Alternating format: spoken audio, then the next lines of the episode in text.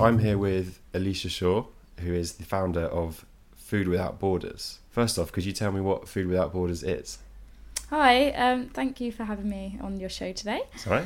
Yeah, so Food Without Borders is a social enterprise um, that aims to empower refugee women to use their skills for employment. So we're a catering company, um, and we also put on our own events sometimes. And we would like to develop our own training offer as well, but that's something we're working on. Okay.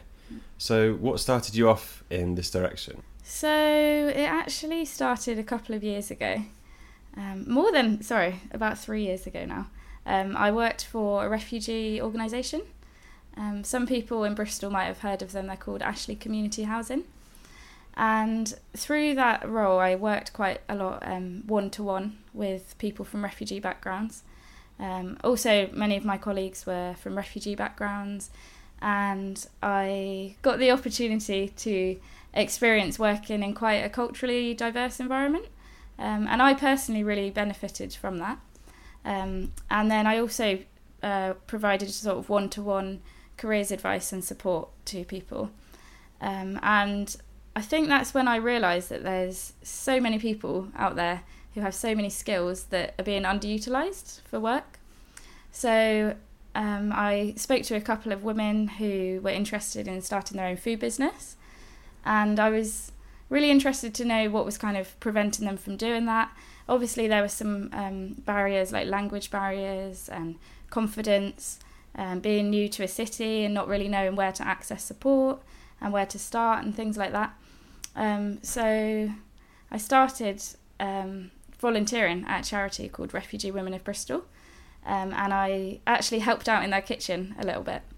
So I was kind of learning how to cook like new meals from you know different um, countries around the world. Well, they were teaching you to make the food from their home countries. Yeah, I was mainly just on kind of salad shopping duty at this point, right, okay. but um, I was picking up uh, recipes and tips and kind of you know, I was quite energized by um, seeing how things all came together in the kitchen, um, and also every single week at this charity there were about uh, a hundred women gathering, um, and everyone would have lunch together. So I was just like really taken aback about how chilled out um, the women in the kitchen were about like cooking for this many people. And I thought for me that would be quite daunting and like quite a big deal. But people were just doing it every week with with ease, you know, and on a budget, um, and all of this. And anyway, I, I just thought, um, you know, people should be able to use those skills for work if they want to. So, through working with a small group of women um, that I'd met there, I kind of started uh, testing out the waters for Food Without Borders.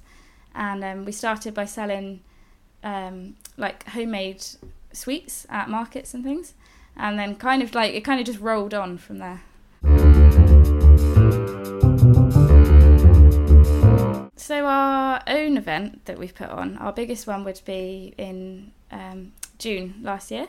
So it was part of Bristol Food Connections, and we held a free meal at Barton Hill Settlement, um, which was just packed out. It was amazing. It was absolutely incredible. It was over Ramadan, so we ate after sunset, um, and yeah, it was it was amazing. We had like maybe about two hundred people there joining together to eat free food.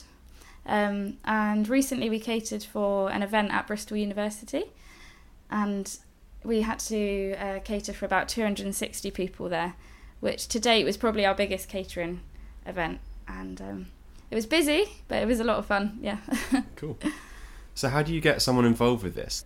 I work with another woman called Najat, um, who is just really involved in the community. Um, she's, I, I mean, I've been in Bristol for about 20 years now, and Najat's been in Bristol for a similar amount of amount of time. Um, she used to be she used to work for Refugee Women of Bristol, and she just she's just one of those people that knows everyone, and so she often uses those sort of connections um, to reach out to people. Um, but we sometimes make sort of unexpected connections as well. So, for example, when we did um, some some things for a refugee festival last summer, we um, had some volunteers getting involved that we'd never met before, and then we kind of, if people have enjoyed it, we kind of tell them about what we're doing and see if they want to be involved in the future.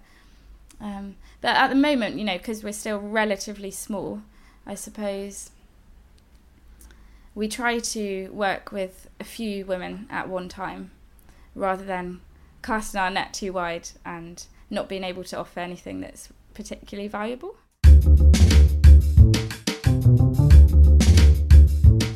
I don't tend to ask people specific questions about um, their life before the UK because I suppose I feel like that might that will come out naturally with time if people want to talk about it. Um, but you know, people are quite open talking about their home countries because most people um, have quite a lot of. I think you know, all over the world, people have pride in their own culture, and um, yeah. So I've worked with um, some women from Sudan, um, and just to give like a sort of broad context, I suppose, um, there there have been refugees, um, you know, moving out of Sudan for quite some time now, due to conflict, and some people, um, when they arrive in the UK, some people have quite little English.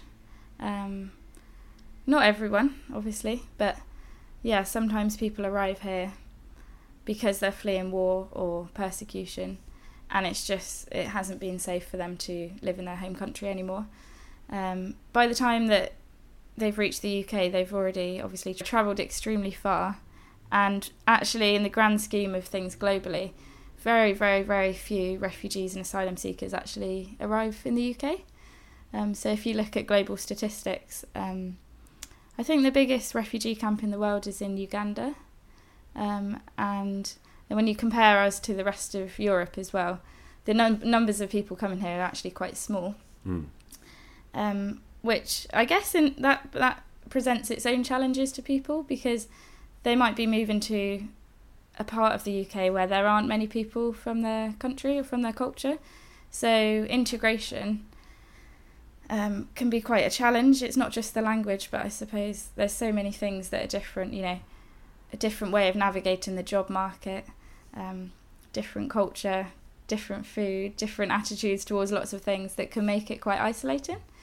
Um, so, Food Without Borders is essentially trying to um, help people build their confidence for work and to feel like, you know, I have skills that and I'm able to apply them for work.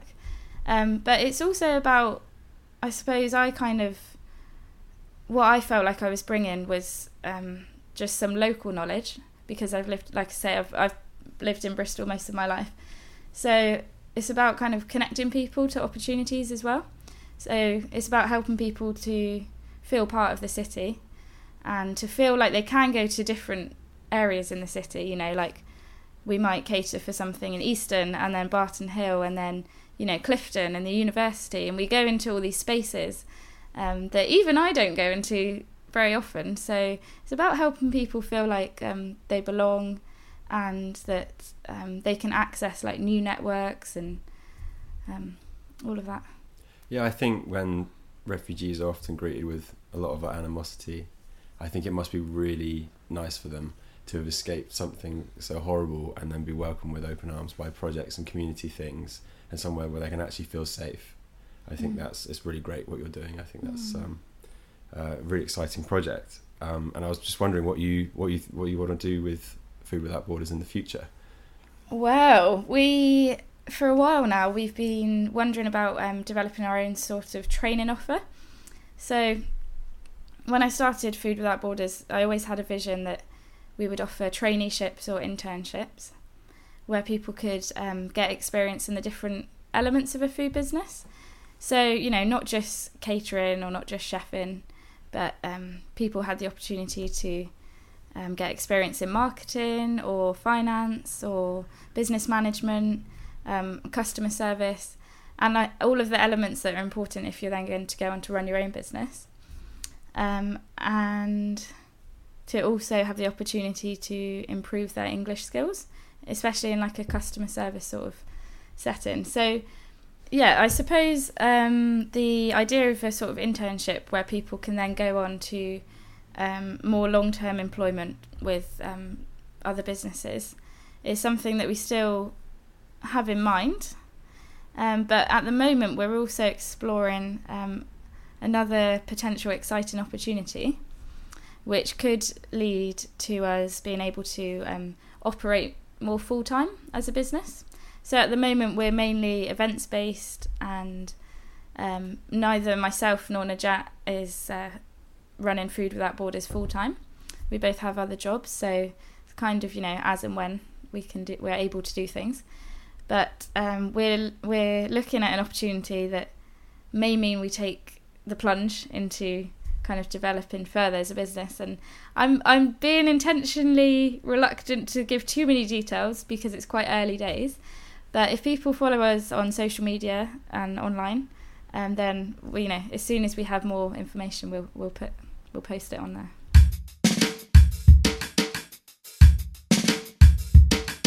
I think um, because I've been lucky enough to work with refugee organisations and to work with people from those backgrounds for a little while, um, I feel like I've spent a lot of time trying to challenge the whole narrative around refugees and to you know break down the way of seeing them and an us and um, also to actually not to be unnecessarily overly sympathetic in a patronizing way.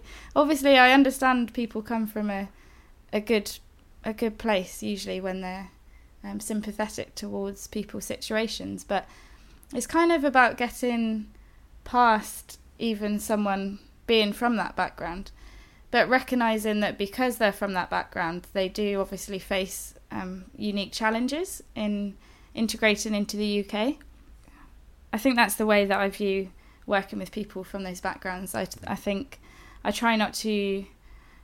I, am not um, trained in kind of anything to do with uh, trauma or you know communications to do with that. So I kind of just try to meet people where they are here now in Bristol. Okay. So what do you think needs to be changed about the way people see refugees? Well, I, I don't know. It's, I feel like most people I know are, are very um, recognise that people from different backgrounds actually enrich our city, and that actually one of the reasons Bristol's so great is because it's a diverse city and there's there's loads going on here and it's friendly and it's welcoming. So sometimes I feel like I'm in a bit of a bubble, um, and I feel like everyone around me thinks refugees are welcome here, and you know we have a status as a city of sanctuary, and I think that's kind of making a mark saying yes, like refugees are welcome here. Um, but I think maybe, like I mentioned earlier, people's some people's attitudes are a bit skewed. Like we hear so many things in the media um, about this huge crisis and you know an influx of people coming to the UK, which just isn't true at all. Um, but I think it's just about like it, you know upholding all human rights and not saying like I don't know. It's about recognizing people as people and humanizing people, you know, and it, as individuals, and not just seeing things as like crises. Um, I think that's hard to do because, you know, there's huge problems going on across the world, and it's quite hard to like comprehend. But I think at the end of the day, we just need to treat everyone as individuals. And the other thing, if I can just quickly say that I would change, is um, at the moment asylum seekers don't have the right to work. So someone could be um, in this in the asylum seeking process for years. I, I met one guy who he's still waiting for the outcome of his application, and he's been in the UK for 13 years, I think. So during this period of time, people are in complete limbo. They can't work. They can't really. They don't have the right to do anything but they're also not able to travel. So they're just kind of trapped. Um, and I've seen there's a there's quite a big movement at the moment, um, something called Lift the Ban, to try and advocate for asylum seekers to be able to work. And it's actually got, getting a lot of popular support and support from politicians. Um, and I think that's a really good thing. I think that can only be a good thing. So, what's this guy actually applying when you say his application? Is he applying to be a citizen? Um, so it's not so much like people don't necessarily apply to be a citizen like straight away. Um, at first, people have to apply um, for asylum, so they have to go through a process that proves like why they've come to the UK and why they need to seek asylum here. And then after that, the outcome could be one of several things. So someone could be the application could be rejected and that person has to go back home or leave the country, um, or they could be given leave to remain. So leave to remain usually lasts for five years initially, and then after that, people can apply for British citizenship, depending on their circumstances and things.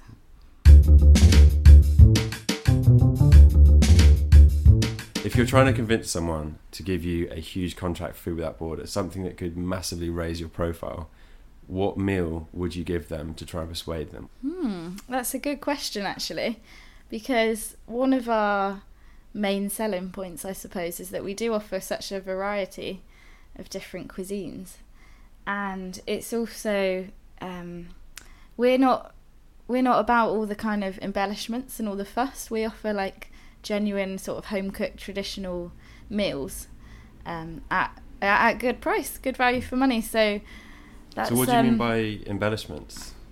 Like I don't know. I suppose I'm really passionate about the fact that food can be delicious without being pretentious. Um, so you know we we um, don't necessarily you know go um, over the top in ways that will end up costing our customers more money. If that makes sense. of course, yeah.